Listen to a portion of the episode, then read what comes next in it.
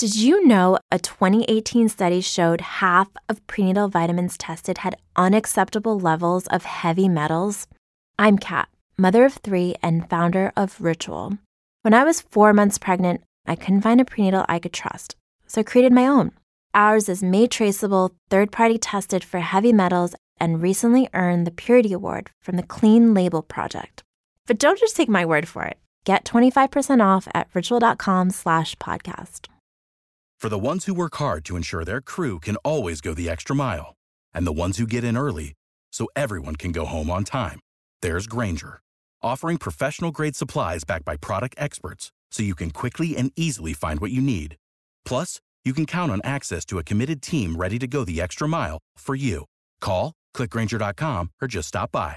Grainger, for the ones who get it done.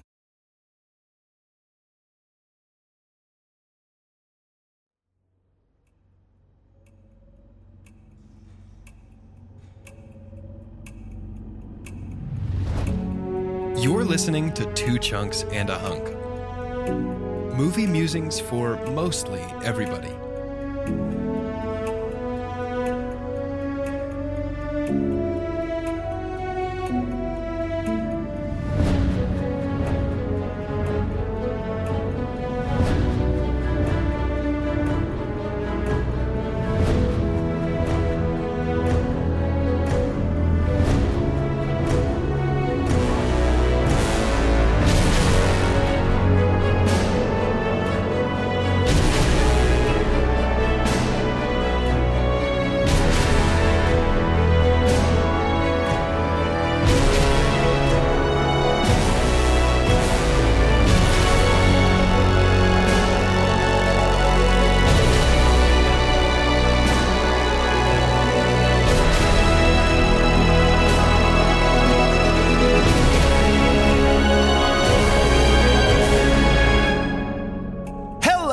Welcome to Two Chunks and a Hunk. My name is Jordan Wonders, and this week I am your chunk.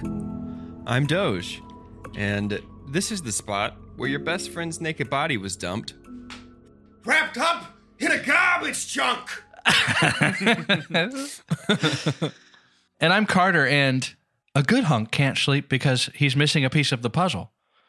And a bad hunk can't sleep because his conscience won't let him. Carter, your Hilary Swank was so Jodie Foster. Dude, she's kind of Jodie Foster. I, She's I'll a little take bit that. Jodie Foster. That was my first shot at a Hilary Swank, but it's definitely, yeah. At the end of this movie, Hilary is like, Dr. Lecter. Dr. Lecter. Nobody needs to know. Your Jodie Foster is Jimmy Stewart. Yep. Nobody needs to know. What do you want, Dr. Lecter? You want to you want to be able to eat anybody you want? I'll get them. I'll, I'll, I'll, I'll, I'll, I'll throw a lasso around and bring them right I'll to lasso him. Wow, what a strange start, eh? Goodness gracious. Almost you as are the hunk, though. Yeah, you Yes, are I the am. hunk, though. You want to tell us a little bit about that? I'd Explain love to. it. Um, as we often do, we're just kind of sharing our what are our favorite fruits before the podcast. We do that every week. It's a way that we warm up. Hey, by the way, it's pineapple for your boy. Pineapple for Jordan. Doge, did you say what yours was? I didn't say because I don't know. I I like apples a lot. I feel like apples are sort of are the er fruit, like the original template fruit from which all other fruits are compared. They're the baseline fruit, right? Feels but I like it. apples a lot. Yeah, There's and just I'm such a, a, range in apples. Like there is sure, a range in apples. between- You can Count. live you can live in apples for a long time and Yeah. get all your sweet and sour needs under the true. whole apple spectrum. I'm See, I'm all about too. those sour and sour needs. So my favorite is a lime, and I love a lime. as soon as I said lime is my favorite fruit, these boys said, "Prove it." And me, not being one to back down, was like, "Okay." Did one of you actually say take a? What You take I a big said bite was of- what I said was, do you just like eat a lime as though it were, you know, a grape or an orange or something? And Right, you and I was like, sure. And yeah? then Doge said, prove it. And I said prove it. And Doge said, "Prove it." So I went into my fridge, which has a Costco bag of limes, which means Oh wow. Like all 70 ba- of them. barely legal, right? um, and I just grabbed one, tried to find one that was small enough to put the whole thing in my mouth. Don't have any of those left. Uh, You've already put them all in your mouth. Uh, they've already been put in my mouth. There's Pop a couple like a now. cherry I, tomato. am kind of a squirrel that way. You do, like look over into my mouth. It's, I do have a. Have you ever noticed? You haven't noticed because I've never shown you like how stretchy my face is. Your stre- Ooh, your face is really stretchy. Very stretchy. Isn't that weird? Anyways, we're finding I, I would have been the hunk no matter what. I had a You long list you're- of reasons. I took a big bite out of it. I, I committed and I Skin said, you know all. what? Skin it all. Because Jordan was like, bite the skin. I think you're chanting it. Yeah, I think that's right. Um, you know, you really bite did skin. Speaking of Denethor, Steward of Gondor, that line Yeah, Ooh, right really do not microphone. compare me it really was. to the worst scene in cinematic history. but I took a bite out of it, and that lime is now on my left thigh, most of it. I did It watch did. it. It was. I But I took a lot bite out of it. pour Limes there. are hard to bite. I'll tell you that. They are hard to eat illegally. I've always said that. Yep. I don't know when else I'm gonna get the chance to tell this story, Carter. I don't want to steal your limelight. Oh. what if I just like you can't control me for the rest of the episode? So in October of 2018, I went to was it 18? Yes, it was 18. I went to Boston with my family, um, where I don't live. I live in Dallas, but I went to Boston on a trip, and we went to uh, this orchard in Massachusetts, which was like the the oldest apple orchard on this continent. This whole thing it was a big deal. It was a big deal, and they had a lot of like you could go and you could try apples from the trees there. Uh, just pick them and eat them, and then whatever you liked, you could buy like a bag of that at the exit to this orchard. There were a lot of apple trees, and apples being my favorite fruit, I wanted to try all the different kinds of apples and get a full apple experience. And I ate like 15 apples that day. and I could not understand why I was so sick the rest of the day.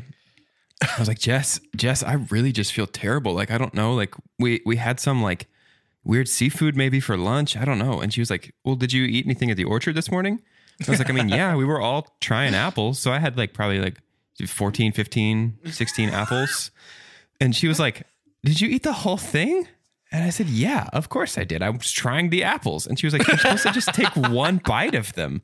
And if you like them, then buy them. But that's the story of the time I ate 14 apples in one day. You know what though? The fun part of that is some like even 30 miles away, like doctors for some reason felt the need to just move and I haven't move been their to the prac- doctor since then. move their practice f- far from the radius of you on that day. Like you kept doctors so, So far, far. away. I mean, think so I'm never far going to die because I ate 14 apples. That's what I've read. I've read that that keeps you there. Hey, speaking of uh, speaking of uh, inscrutable decisions, I'd like to talk about a movie today. Okay. As a continuing part of our Nolan series, I would love to talk about his second movie in our series, which is known as Insomnia. And uh, what I need more than anything is for the old orchard boy himself, Doge Dozier, to give us a synopsis. Are you guys going to start calling me Orchard Boy? Thinking about it. Because if I may, I would prefer apple bottom jeans. If you could call me that from now on. Uh, we'll talk about it. We'll get back to you. This week's synopsis is written by Huggo, who might be a Teletubby. In Nightmute, Alaska, 17 year old resident Kay Connell is found murdered. As a favor to the local Nightmute police chief, two Los Angeles robbery homicide police detectives, Will Dormer and Hap Eckhart, are called in to assist in the investigation. Although renowned in the police world, both Dormer and Eckhart are facing some professional issues back in Los Angeles. In Nightmute, Dormer has a major case of insomnia due to a combination of the incessant midnight sun and from a secret he is carrying, and this insomnia is causing him to be delusional. Something he is not dreaming about is that the murderer has contacted him, informing him all about the murder and the fact that he knows everything that is going on with Dormer.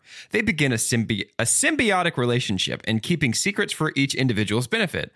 But ambitious young local detective Ellie Burr might piece the story together on her own. Mm-hmm. Okay.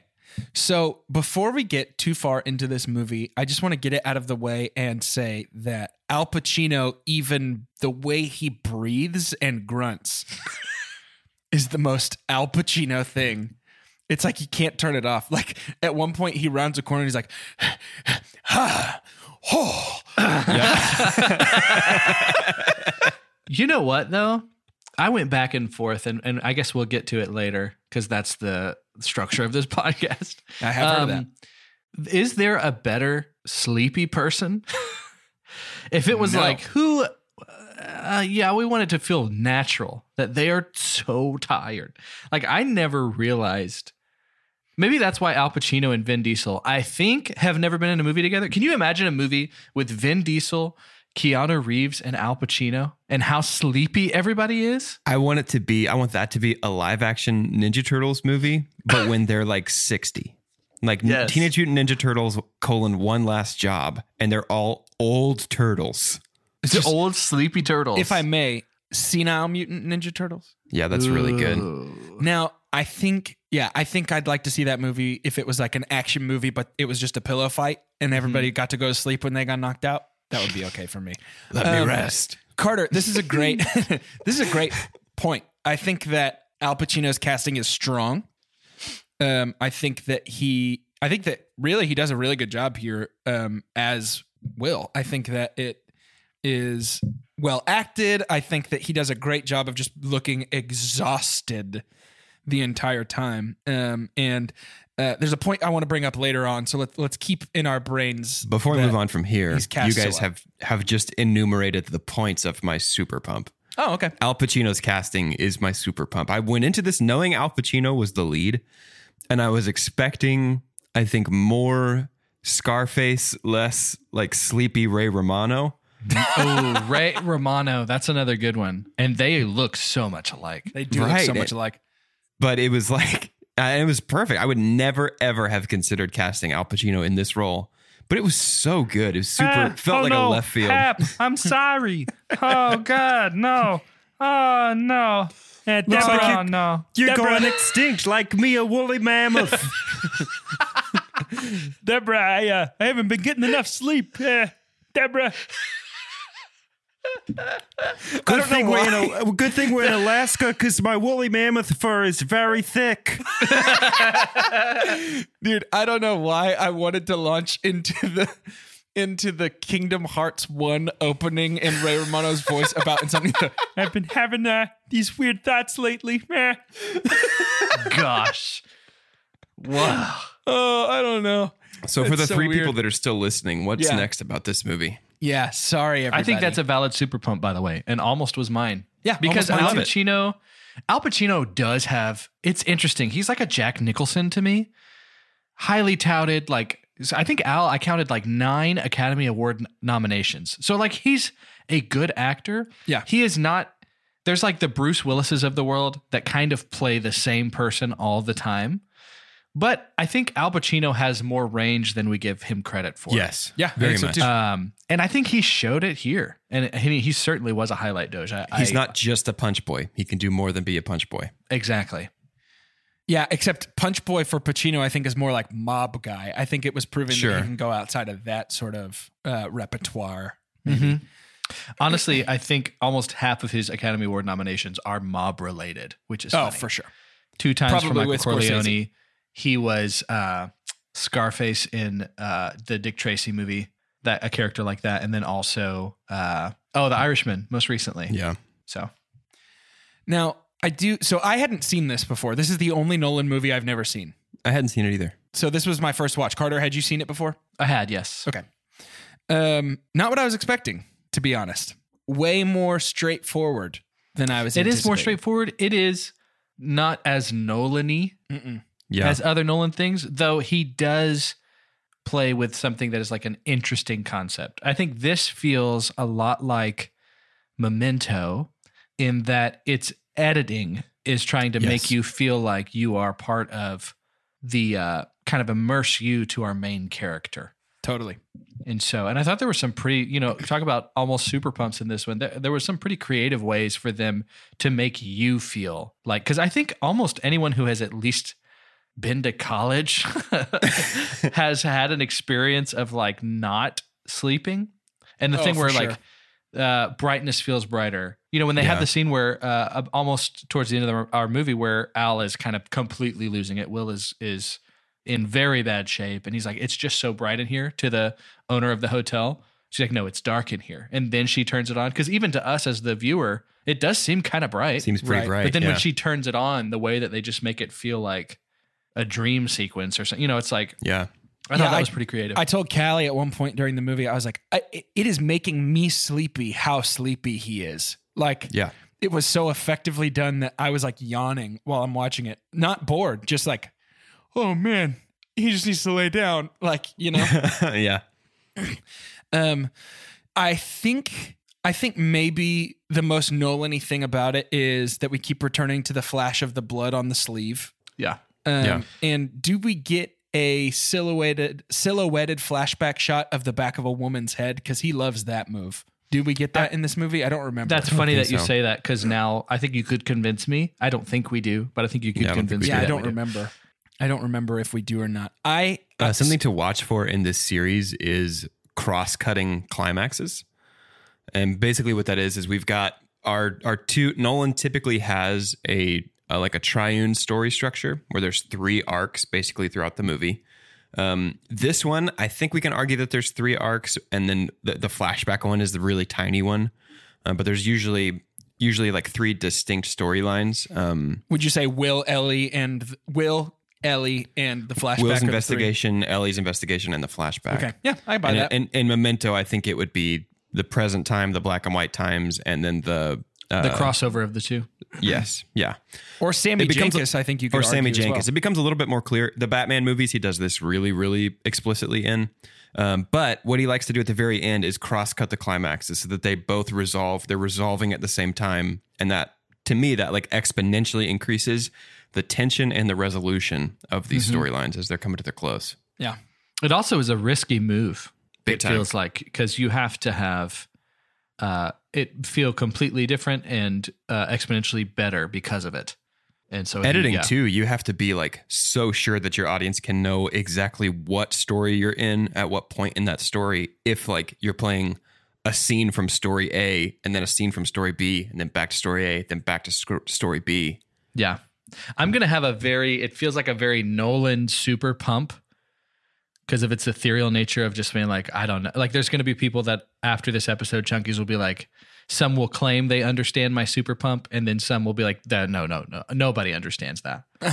no, but if you would pay more attention, like he, act- so, we're going to revisit it in 10 years yes, uh, analyzing one about, of carter's most underrated super pumps I think so. My super pump for this movie is Nolan's.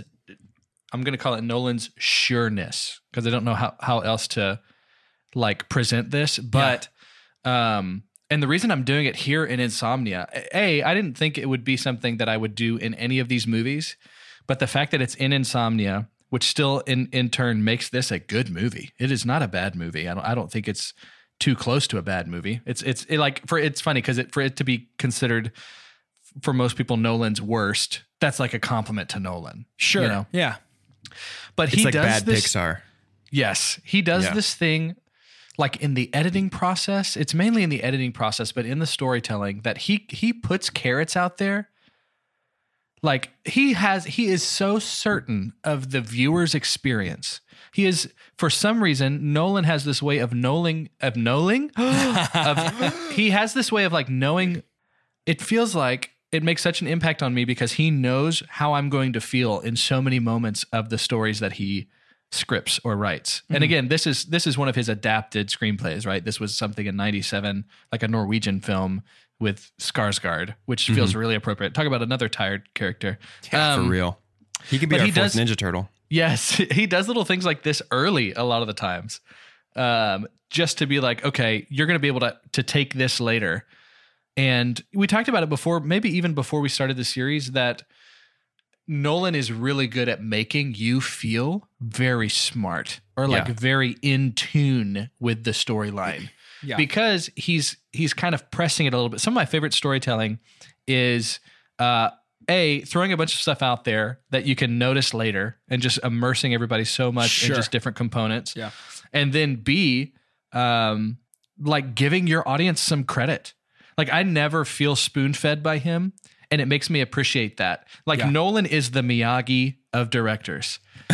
like he is giving you all of these analogies and he is all these metaphors and throwing you through the fire, but it's going to make you a much better person in the end. like it's like he's making Yeah. you a better viewer a better version of yourself as someone who consumes that kind of storytelling and that might be putting him on a super high pedestal honestly though he deserves it to an extent Yeah, no, I yeah think his sureness i think and i again like insomnia i didn't expect this and that's kind of silly because i've seen it before but i was like okay what's nolan about this to me Yeah. it's it's full of but it's full of people he's never used again which is not nolan because he like these first two movies like after he did these first two movies he's like kind of picking and choosing it feels like Yeah. oh well this element worked i'm going to do this over here um i don't think there's there's any crossover with these two movies of any other movie he ever does acting wise which is really interesting but I I think with Nolan, kind of what you're. it- It's not my super pump, but kind of in line with what you're talking about. Uh, something that I never want to take for granted with a Nolan movie is.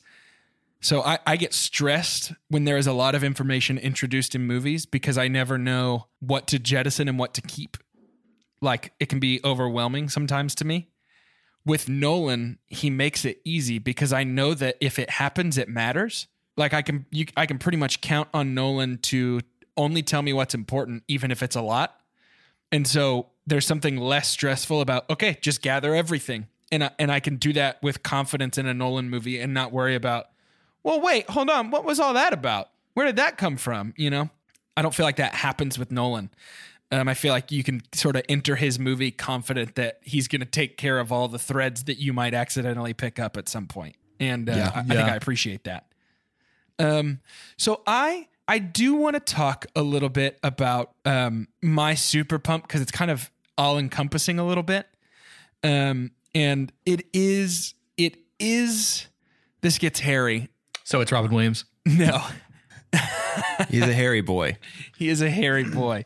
No, my my super pump is I'm gonna call it like the vibe of the movie, maybe like because it's not it's not necessarily the story as much as as it is like the initial conceit of like town without nighttime sleepy cop but then just like how well that all folds into each other and like how like the lack of sun is so disorienting. Like the number of times that the, a scene was happening and somebody would say what time it was and i was like whoa that is not at all what time i thought you know the first time being everybody laughing and telling him hey man it's 10 o'clock. And then you know the scene with him and uh, robin williams where he's like you know midnight on your sixth day. And it looks like it's 11 a.m like it's so Yeah. disorienting as a viewer, which puts you exactly where Pacino is, which puts you exactly where Nolan wants you, um, and just the whole the.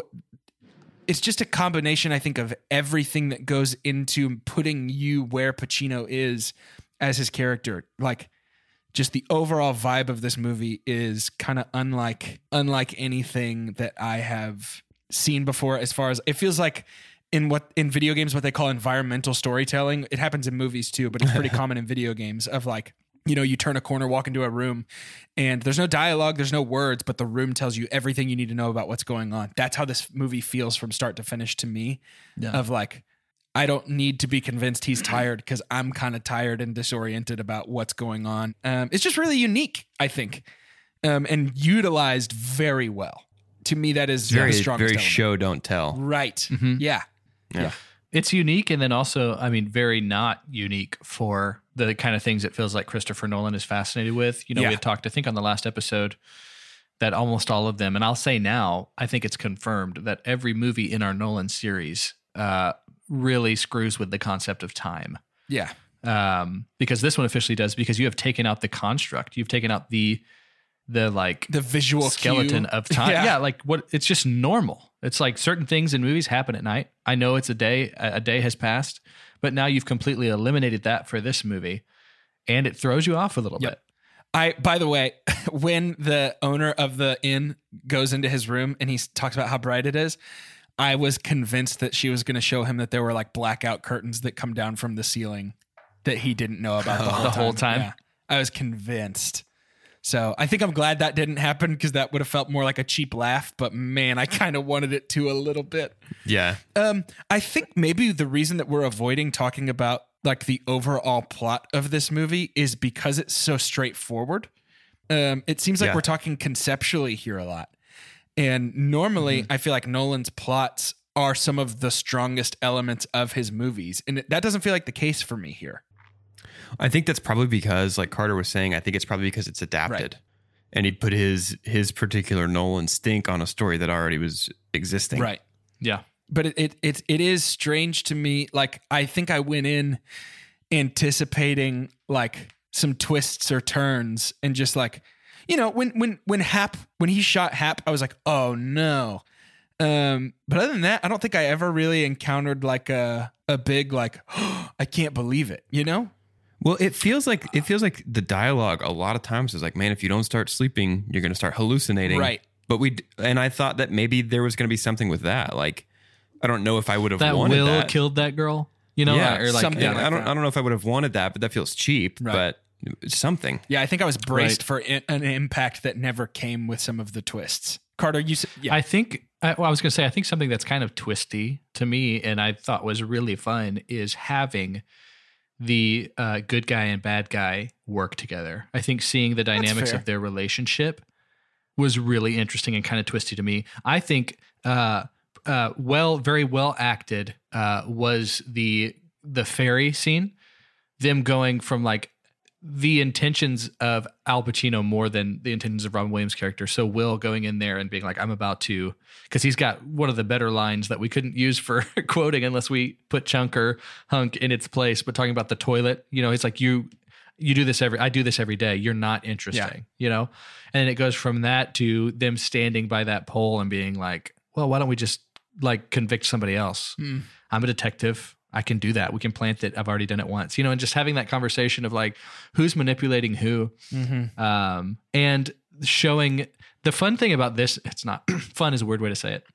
The new thing I'm learning about uh, myself with this movie and just humans in general is that we are in. We do have control over uh, our worthiness. Like the we can simply, if we just choose not to do something as simple as sleep, it could ruin our lives. Like it's like there's just those like magnifying just the little things. It's like, well, if we just decide not to do this anymore, or if we lack this and something's keeping us from this, um, you could murder. You know, it's like you could change what you stood for because he's supposed to be. And I think they do a good job of giving us this juxtaposition of like held at such in such high esteem, but now Hilary Swank has to be the character to actually catch him, and she would have never thought this. He's this like uh, far off mentor that she never thought she'd be able to meet. And look at how awesome he is. But he didn't sleep for a long time. And there's other stuff, there's other baggage. So this plus this equals you're the bad guy. And I think that's really interesting. Yeah, I think I agree with that, and and it,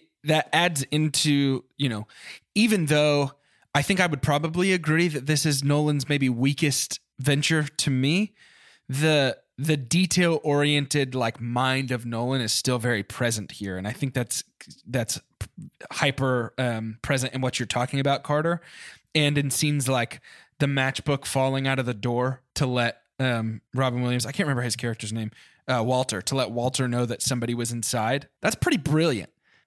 Yeah. Yeah. Um, and and that's just the kind of thing that I think Nolan is really good at throwing in things that when they happen, you're like, okay, I see what you're doing, and uh, that's definitely here, which I like a lot. Um, like the the dog in the alley, um, to replace the Yeah. bullet. That's really smart. To make sure Which the in the bullets match. in the original, this movie is even darker because it's a, a, a living dog Oh, really? That Will shoots. Yeah, he just finds some street dog and shoots Yeah, it's it. probably smart to not have that. I feel like that pretty much that's that's a one way ticket to immediately demonizing a character. I think. Well, I did watch this movie with Jess, and if that had been a scene in this movie, I think we would have had to turn it off and go to some grief counseling or something like that. Well, that would have been something that I- no way we could watch that.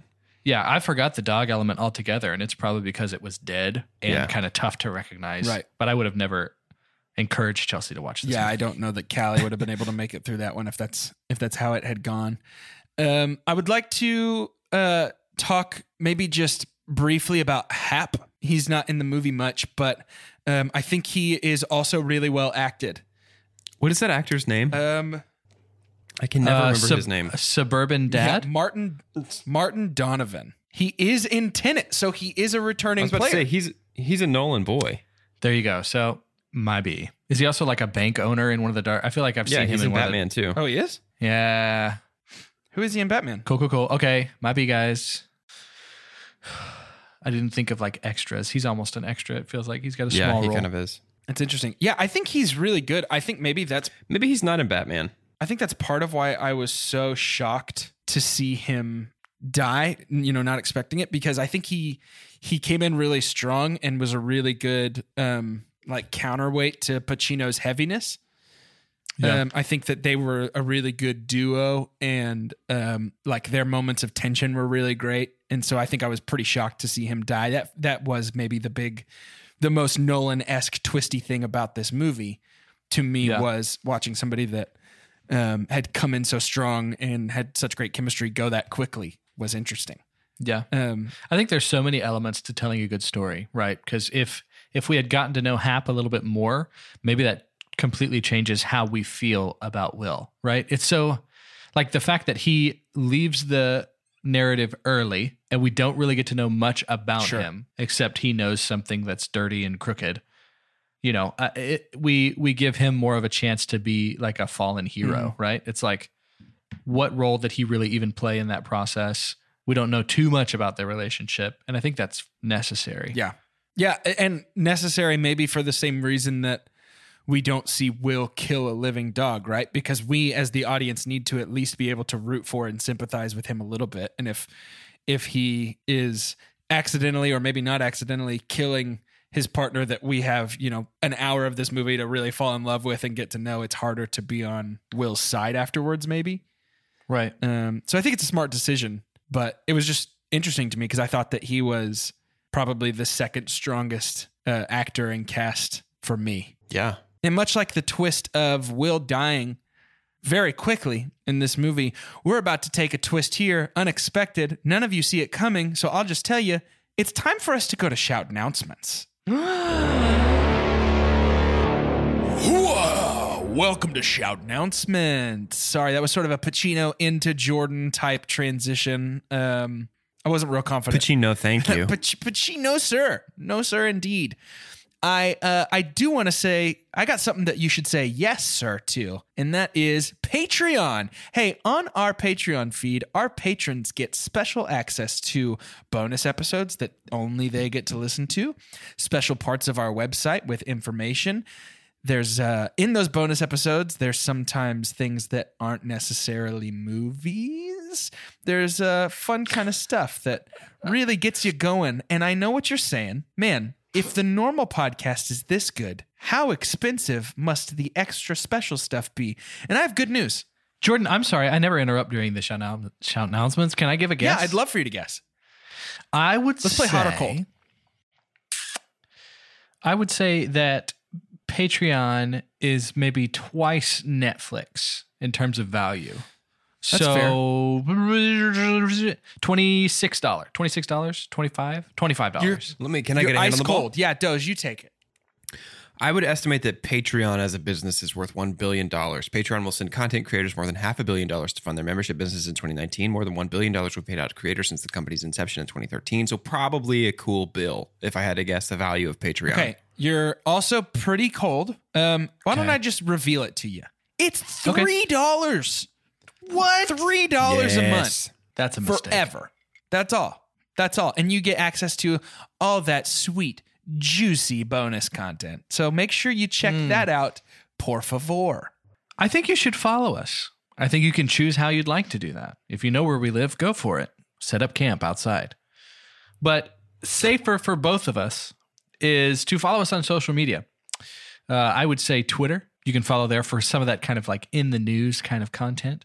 You can follow Instagram uh, as we kind of uh, navigate through our current series. And the Instagram stories are always super fun. Instagram stories now are those opportunities to uh, be able to be featured on our episodes in terms of like what's in the box. Give us those questions and Yeah. queries. Yeah. Um, there might be a time again to to visit Jordan's corner, and you're going to want to be on social media for that. And his car Don't corner. Don't look for us on Facebook. We do have a page, but y'all, I'm just warning you if you haven't been on Facebook in a minute, it has morphed even more so than normal into a nightmarish hellscape from which none may emerge. Yeah. Stay away Don't from it. Don't go to Facebook. It's rough out there. It's dangerous to go alone, but you shouldn't take anything with you when you go because you shouldn't go at all. But you know where you should go? To your mailbox every single day. Okay. What if I told you there was a way to get perfectly pre portioned podcasts delivered to you every single week? How many times? And it's completely free. Twice a week, Whoa. even. And it's completely free.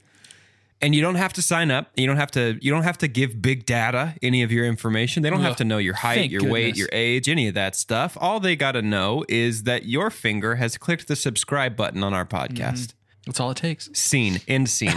Uh, it was perfect. That was a perfect Wow, announcement. that's a wrap. Cool. Uh, I'll be over at Craft Services. I'm gonna uh, pick up some deli meat and just dangle it into my mouth. Without the ones like you, who work tirelessly to keep things running, everything would suddenly stop. Hospitals, factories, schools, and power plants, they all depend on you.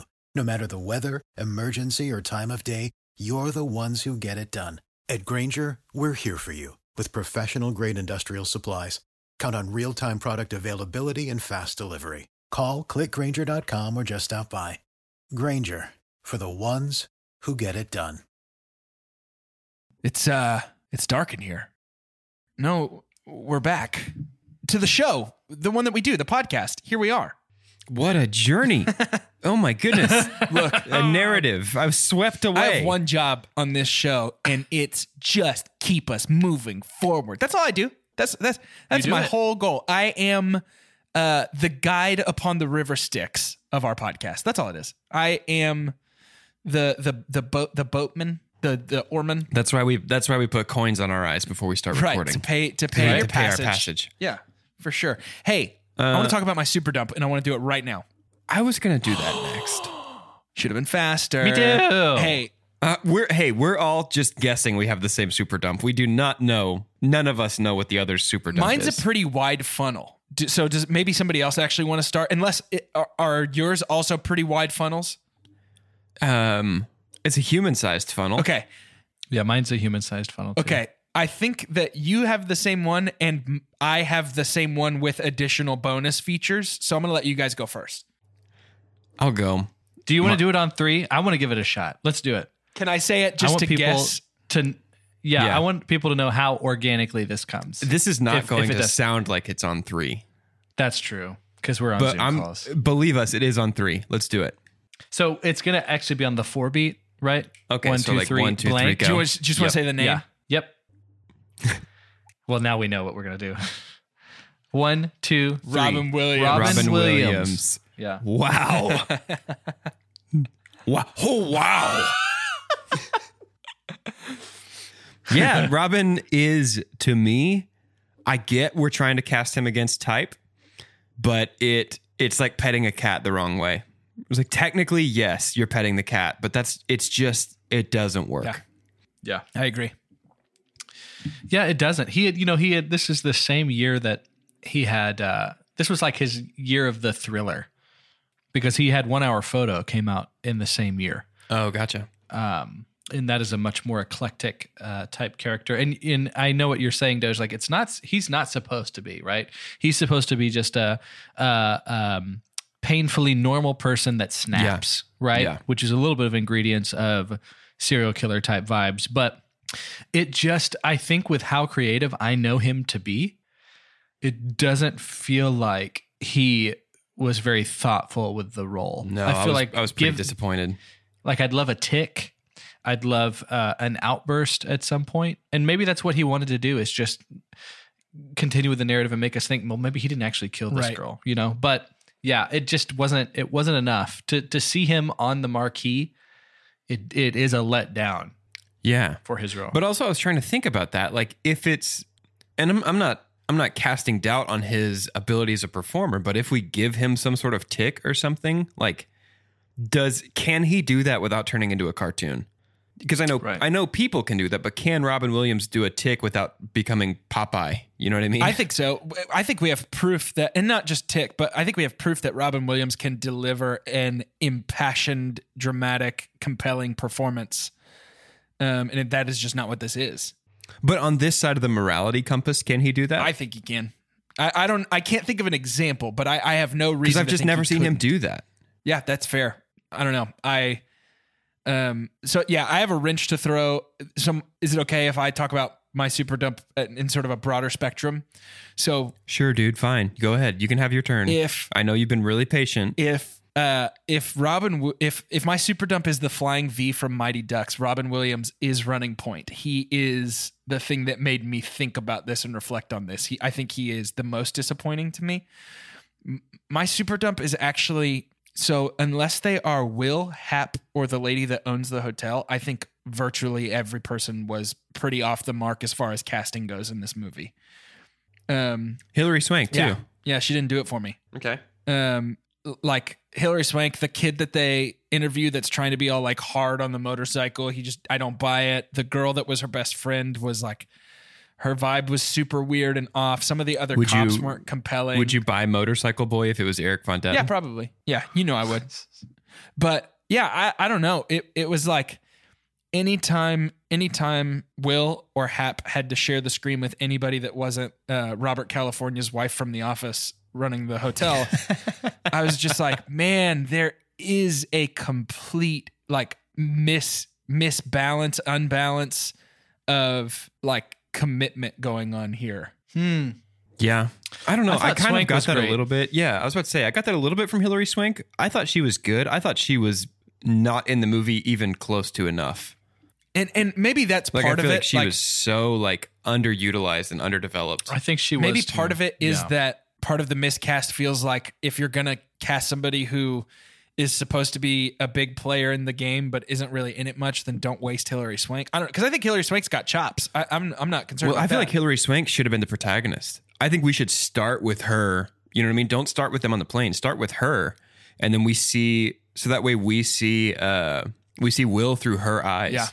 That she wakes up and it's she's excited. This guy that she's studied in school that she really looks up to is coming to solve to work a case with her, and then we can watch him shoot Hap. But then we watch her try to uncover that. To me, that is far more interesting than than having Pacino be our main character here. Yeah. Yeah.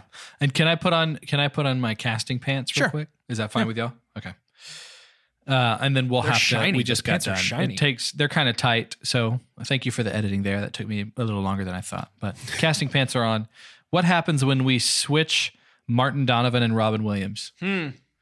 What if Robin Williams is Hap and Martin Donovan is our bad guy? Yeah. I think that could work. I like that way better immediately. and I think narratively too, if that is that is such a bait and switch. If Robin Williams dies in this movie within the first 20 minutes, I think that is more impactful to me, right? Because we already don't get him much. He doesn't show up until almost Yeah. the hour mark. And it feels like a strange choice to choose somebody with such a like because we know it's Robin Williams the second we hear his voice on the phone, and then we see a picture before we meet the character. So the whole time we're thinking, okay, he's talking to Robin Williams on the phone. Right. He found a picture of Robin Williams, and now he Right. meets Walter, Right. who and is this- played by so Robin this- Williams. And his villain, like the way we're introduced, and that's about it. But the way we're introduced, because he's not nearly as tactical, reminded me of Kevin Seven. Spacey in Yep, Seven. hundred percent. Mm-hmm. And so the thing about Kevin Spacey though is he he can be a character actor. Like and Robin Williams is fine, but he will always almost sound like Robin Williams in everything that he does. Yep. He is not he is not hired to sound different. Kevin Spacey pulls that off because he is a master impersonator. And so he just gets to just Like play whatever he, role he like wants how to. he impersonated a good person for all Yeah, those years. had us all fooled. Exactly. I know, I know. And it's yeah, yeah. Um, but I think if we switch those two, and this is just having the fun, Sure. right? We're just having a little bit of Just the having fun. some of the fun. I think we switch those two, and that totally changes for me how I feel about those roles. I think so Because too. we've already talked about how we like Hap a lot, Right. yeah. Right. And I And he is such a he is such a barely like a, an almost faceless kind of actor. Well, and I think know? if it's Robin Williams as Hap, we immediately have more connection to him for the point that he dies. Well, and you don't you just feel more sorry that he got Yeah. shot? Well, you and know, we, you're like, we're- oh, we as an audience are primed to believe him. We talked a lot last week about how audiences are primed to believe protagonists, which is why Memento works. oh, that's but good. if, yeah. if it's Robin Williams, Good we're point. primed to believe him, and we're primed to to not view him as antagonistic to Pacino, but to view Pacino as antagonistic to him. Because if Mm-hmm. it's Robin Williams, I think we carry some Robin Williams from other movies into this. Like we probably carry Robin Williams from Good Will Hunting into this and saying, okay, if he's going to testify to internal affairs, that means Will probably did something really wrong. And yeah. and then I think that we're a little bit more anchored in that conflict. Yeah. I th- Is that's what is is that what is tough though? Because when you look at their body of work, Al Pacino and Robin Williams are so antithesis of like the kind of characters they usually play. Because at that point too, is the narrative different if we just think Will's a bad guy from the start? yeah, probably. I don't know. Well, and that's the thing, right? Is But like that's fun to talk is about. like he's not a bad he's not a bad guy, and I'm inclined to believe that he did not intentionally kill Will or uh, intentionally kill Hap. And and I'm inclined Oh, yeah. to believe that he thought that he would he thought that he was doing the right thing when he planted that evidence. And you know, that's the gray area that you know this has to live in for us to buy in. Um, Yeah. And it's great that regardless, with just such a small line, we do think that Hap thinks that it was intentional. right, Yeah. right, which suggests that That's he great. thinks Will is capable of something like that. And Will Yep, even that's thinks really good. Will even thinks of himself as potentially capable of something like that when he starts to question what he did. Mm-hmm. Um, Yeah. But no matter what, yeah, the audience just to get gets to chalk it up to the hysteria of like near death and just panic. the more terror, that I you know? think about this movie as we talk about it and like talk about casting stuff, the more that I think that this movie's biggest fault is just simply that the supporting cast around what's happening just was not good enough to carry it all the way through and that there were some Yeah. some missed marks in the casting itself that held this movie back from being better than it is um, which is which is an uncharacteristic miss for Nolan who I typically am super impressed by his casting Let's even bring let's bring Skarsgård in to play the villain. Like bring him over from the Norwegian version. that could be fun Ooh, That would be really fun. that's good. yeah Skarsgård feels like you know, the person that I feel like has slipped into Skarsgård's place now is Mads Mikkelsen that he has become the new Yeah. um because they're both Danish For here, The new Sleepy ready? Norseman. yeah, I would say for now, I think Skarsgård can get it back if he wants to with Dune. oh totally Yeah. totally So for now, no I got all the faith in Skarsgård because Mads is uh, while he has played some pretty uh, blockbustery um, antagonists with Dune's potential, like if Skarsgård pulls that off, great casting Yeah. for Dune Yeah, that's fun. uh, Skarsgård just by the oh way Oh my just by the way gracious, Um, I know that's obviously not what we're talking about here, but ooh boy. yeah, that's fine. um, yeah, I think especially towards the back half, this starts to blend into other movies to me in a way, like the, you know, the the clock racing to go get him while she's you know going there too feels a little bit Silence of the Lambs. Well, like while they got the warrant, or because that happens a couple Yeah. times. Him planting the gun had a had a vibe like yeah, that too. There, there's just a lot that. Um, Oh, wait, can we talk about the almost drowning under Oh, those man, logs? yes. Oh, that was the worst. Hated that so much. Dude, Callie, Callie said, "Tell me when it's done," and like covered her Oh eyes. my goodness. It That is when That is that terrifying. is scary in like my in the my, in my monkey brain. Yeah. Like that was a primal fear, fright that I felt. when he pops his head up to breathe and then has to like duck so fast because those two logs collide. Ooh, I mean, dude, he would have been pancaked, You made you made like falling into a frozen lake scary. right? which is I already used to so think scary. I used to think under the thick ice is is awful because it gives you a window to life while you're dying. But like, yeah, this was just boof. Anyways, also talk about the who would have thought that Robin Williams was so Yeah, nimble. that athleticism That boy. is these crazy. these men both run so weird. I want a loop of Al Pacino breathe running. Like he felt so out of place. They're You they know- run so weird. I could see in his pupils in that moment he was thinking about retiring. I think he was like, you know what? Hilary would have caught this guy. Let me rest. The whole Yeah. movie. Oh, I need a nap. oh, I'm sleeping. It always has to start with that, right? That's the motor starting for Al- any Al Pacino impersonation. oh, oh, oh, oh, oh. oh. Careful, oh. Tim. Careful, Tim Allen. You're you're you're Yeah, veering little- into home improvement territory. I have oh, oh? which is also like Donkey Kong territory. Is Tim Allen the Donkey Kong of people? One hundred percent, dude. I've been waiting Don't for somebody else to come about there. Donkey Kong like that. Ne- I never want to hear you say that again. Donkey Kong did not go out and make great games and become a top tier Smash character just to be compared to Tim Millennials Killed by I don't know Show that I would- Allen. I don't know that I would say anything. that he's a top tier Smash character. What? I don't think I would say he's Ooh. top tier. What is this podcast What? turning into? That's side I'm smash? down. Let's go. Side Smash is good. He's got one good move. No way, that I- wind Donkey up Kong punch? is not a top tier. I will not a top tier. ruin your life with Donkey Kong V. Any character. Let's play you online choose. later. Online later today. Let's I do think it. you know that there's no chance I'm putting down The Last of Us 2 to do that, but Yo, should we do like a Patreon invite Smash tournament with our Patreon members? Hopefully they got switches. I mean, if they do, I that's want to great. do that. Then we open it up to I everybody. want to do that so bad. It's so funny. I think I'm just good enough to play with I think y'all. you're pretty good.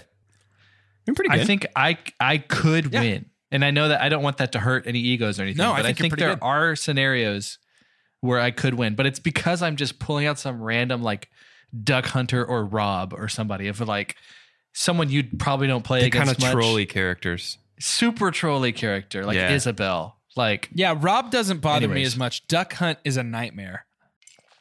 Duck Hunt is amazing. The fact that I can, is top tier for sure. Top probably probably top tier, honestly. Probably top tier. But I'll Let's talk never about be insomnia. I'll never be insomnia. You know. Well, yeah, let's let's let's finish talking about insomnia because I, I I can feel us kind of drawing to a close, and I'm wondering if there's anything else. You know, as we're continuing the Nolan series, the joke that we're making is they're not as inscrutable as they seem. And it's weird to me. We we touched on it a little bit at the beginning. This this one doesn't feel inscrutable at all. no, this is just a straight up and down police story. Yeah, and I think maybe that's why it doesn't work as well, or it feels I think it- less than maybe. I think if we had watched this like during another series, you know what I mean? Like if this had been part of Saturday Afternoon, we would have said, "Whoa, that's way better than Lethal Weapon. That's a better detective story than Lethal hmm. Weapon is." And it's really f- but I think putting it in between Memento and The Prestige and knowing that we've got Interstellar and Inception coming up in a couple of weeks, it's like th- this is just so not like the others. Yeah. In terms of the creativity of the concept even. Yeah, Yeah. I, and maybe this this this might be coming from the fiber of my being that if I was ever a team captain in elementary school, I would often pick the people first that never get picked, right? I don't want the, you know, I'm not trying to do that for insomnia right now, but I do think even if it was a standalone, it is more creative than we think it is. Yeah, I think we I think know so. Prestige is coming. Yeah. I think we know Inception is coming. I think something that it does so well is the setting Yes. and Yes. which which presents that time element. I think that's I great. And the thing that I said of like we have for us for a fraction of the narrative, we have our protagonist and antagonist working together. And then and but yeah, ultimately in comparison to other things and honestly just as a standalone movie, it is right in the Yeah. middle. yeah. It is not going to, you know, this is the person that we introduced to our parents, and we're like, you know what? They're going to like her, but they're not going to say she's the one. right. And I know that. And they know that. I think I think somebody said it at the beginning that like if this is Nolan's weakest outing, then congrats to him because it's fine. Like Yeah, it's not a yeah. stinker by any means. But I think yeah, Nolan is yet to have an yeah, outlier. no, that's true. and I think he's been that way for that for so long that we're not we don't think he I don't will. think he will. You know, I think he'll just put out bangers for the rest of his life. Marvel was that for a while for me. There were so many good Marvel movies when the MCU started. I was just waiting for something to just be really bad, you know? And I don't think we ever got that. Honestly, that's my opinion. Y'all, we don't know too much my opinion on the MCU as a whole. Uh sorry, Thor Thor two. Thor was an outlier. The Now, Dark World. I do want to say, so I obviously we're coming to a close next week. We are doing the Prestige, and I'm saying that because I I watched the first like the opening three minutes of it to help Doge with something yesterday, and I'm working on close up magic. and I'm trying to get really good. I don't want people to know about it yet, though. Like watching the first three minutes of the Prestige to find the thing that I was looking for, I was just like, oh my gosh, I can't wait to watch this movie again. Jess has never choose- seen it, and I'm so excited to show her. Yeah. So we can we can choose to have this on the podcast or not. But like spoiler alert, I think it's my favorite Christopher Nolan. Wow. Ooh. And I think that's a tiny bit spicy. But There's some good Uh, stuff out yeah. there. I don't know. These next these next few weeks are going to be pretty crazy. But before we move on to the next few weeks, let's move on to rating this movie. Using the scientific cinema scale developed in-house in our own laboratories here at Two Chunks and a Hunk LLC, we are going to rate this movie. Uh, Two Chunks LLC. sorry, Two. Chunks LLC. We Use our official government name. we are going to rate this movie using that scale, which is as follows. The best thing we could ever say about a movie is own it, don't lend it. Buy that poster. The next best thing is buy it, followed by rent it, and then stream it. After that is forget it, and last, but certainly least, the worst thing we could ever say about a movie. God hath forsaken us. I'll go first. I'm streaming this one. It uh, it was fine. I don't I don't see myself getting a, a huge urge to watch it again anytime soon.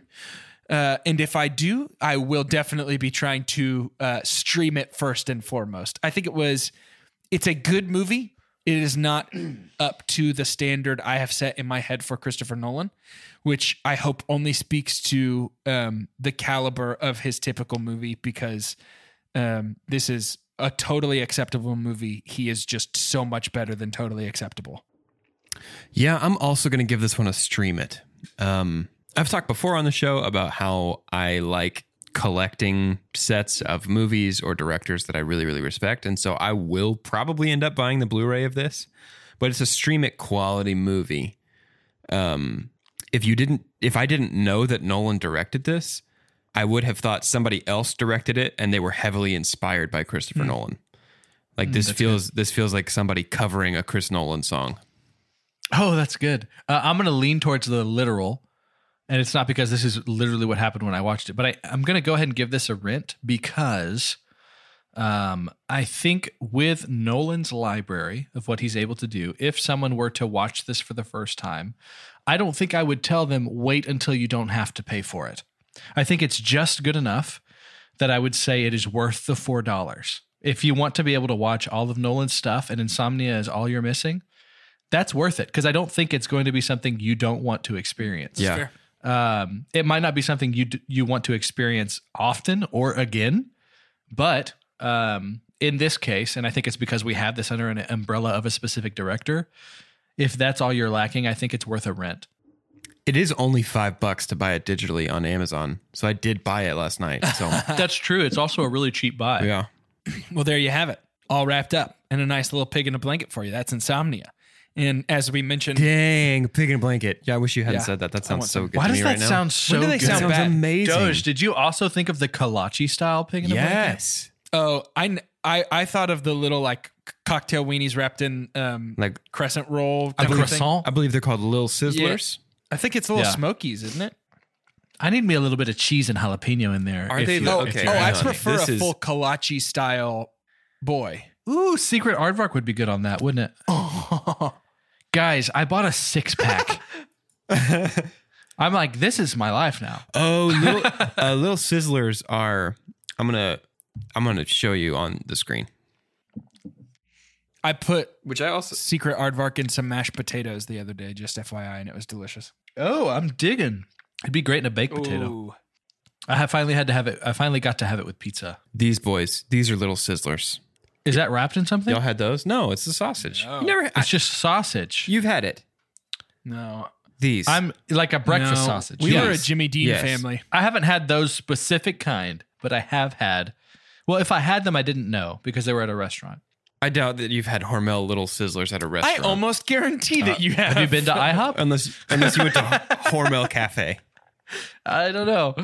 Now, uh, of course, as you can tell by all the breakfast talk, next week we are going to be watching and reviewing the Prestige, The Breakfast, the Breakfast, Breakfast Club. Oh. I'm sorry, the Prestige.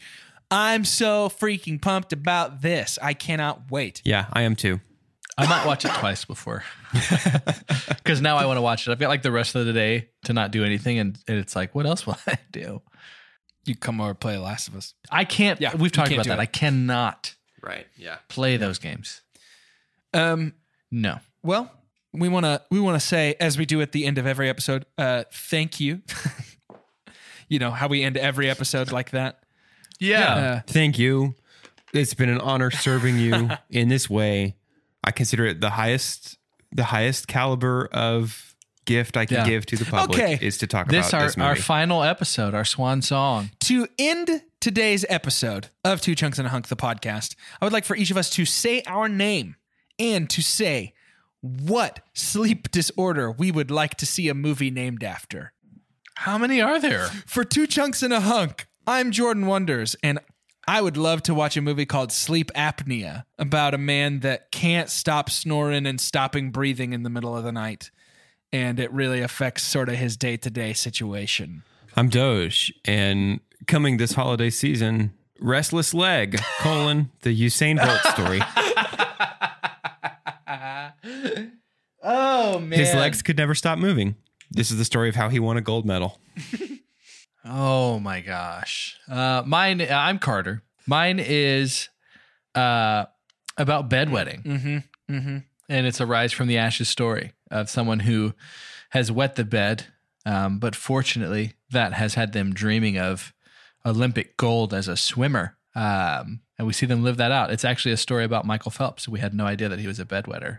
Sorry, I forgot So to is mention a sleep that. disorder about the Olympics? I forgot to mention that mine. No, it's bedwetting. Mine is a It's movie about some bedwetting. curler or something. Yeah, we all did an Olympics joke. the secret to advancing to the Olympics is obviously not sleeping well. I'm sorry. Yeah, that was so strange. I I just haven't had uh, good sleep in a while. So While you were busy it dark in sleeping, they were busy training.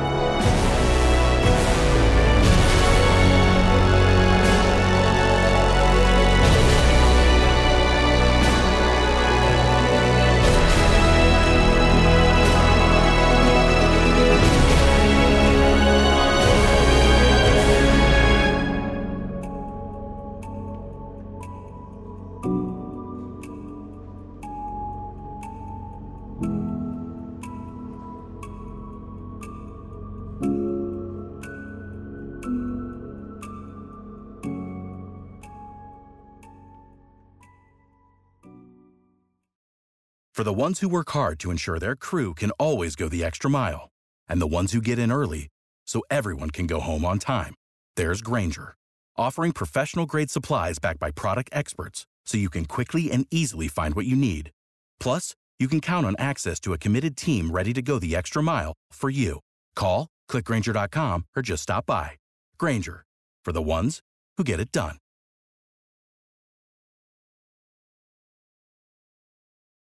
When you need mealtime inspiration, it's worth shopping Kroger, where you'll find over 30,000 mouthwatering choices that excite your inner foodie. And no matter what tasty choice you make, you'll enjoy our everyday low prices, plus extra ways to save, like digital coupons worth over $600 each week. You can also save up to $1 off per gallon at the pump with fuel points. More savings and more inspiring flavors make shopping Kroger worth it every time. Kroger, fresh for everyone. Fuel restrictions apply.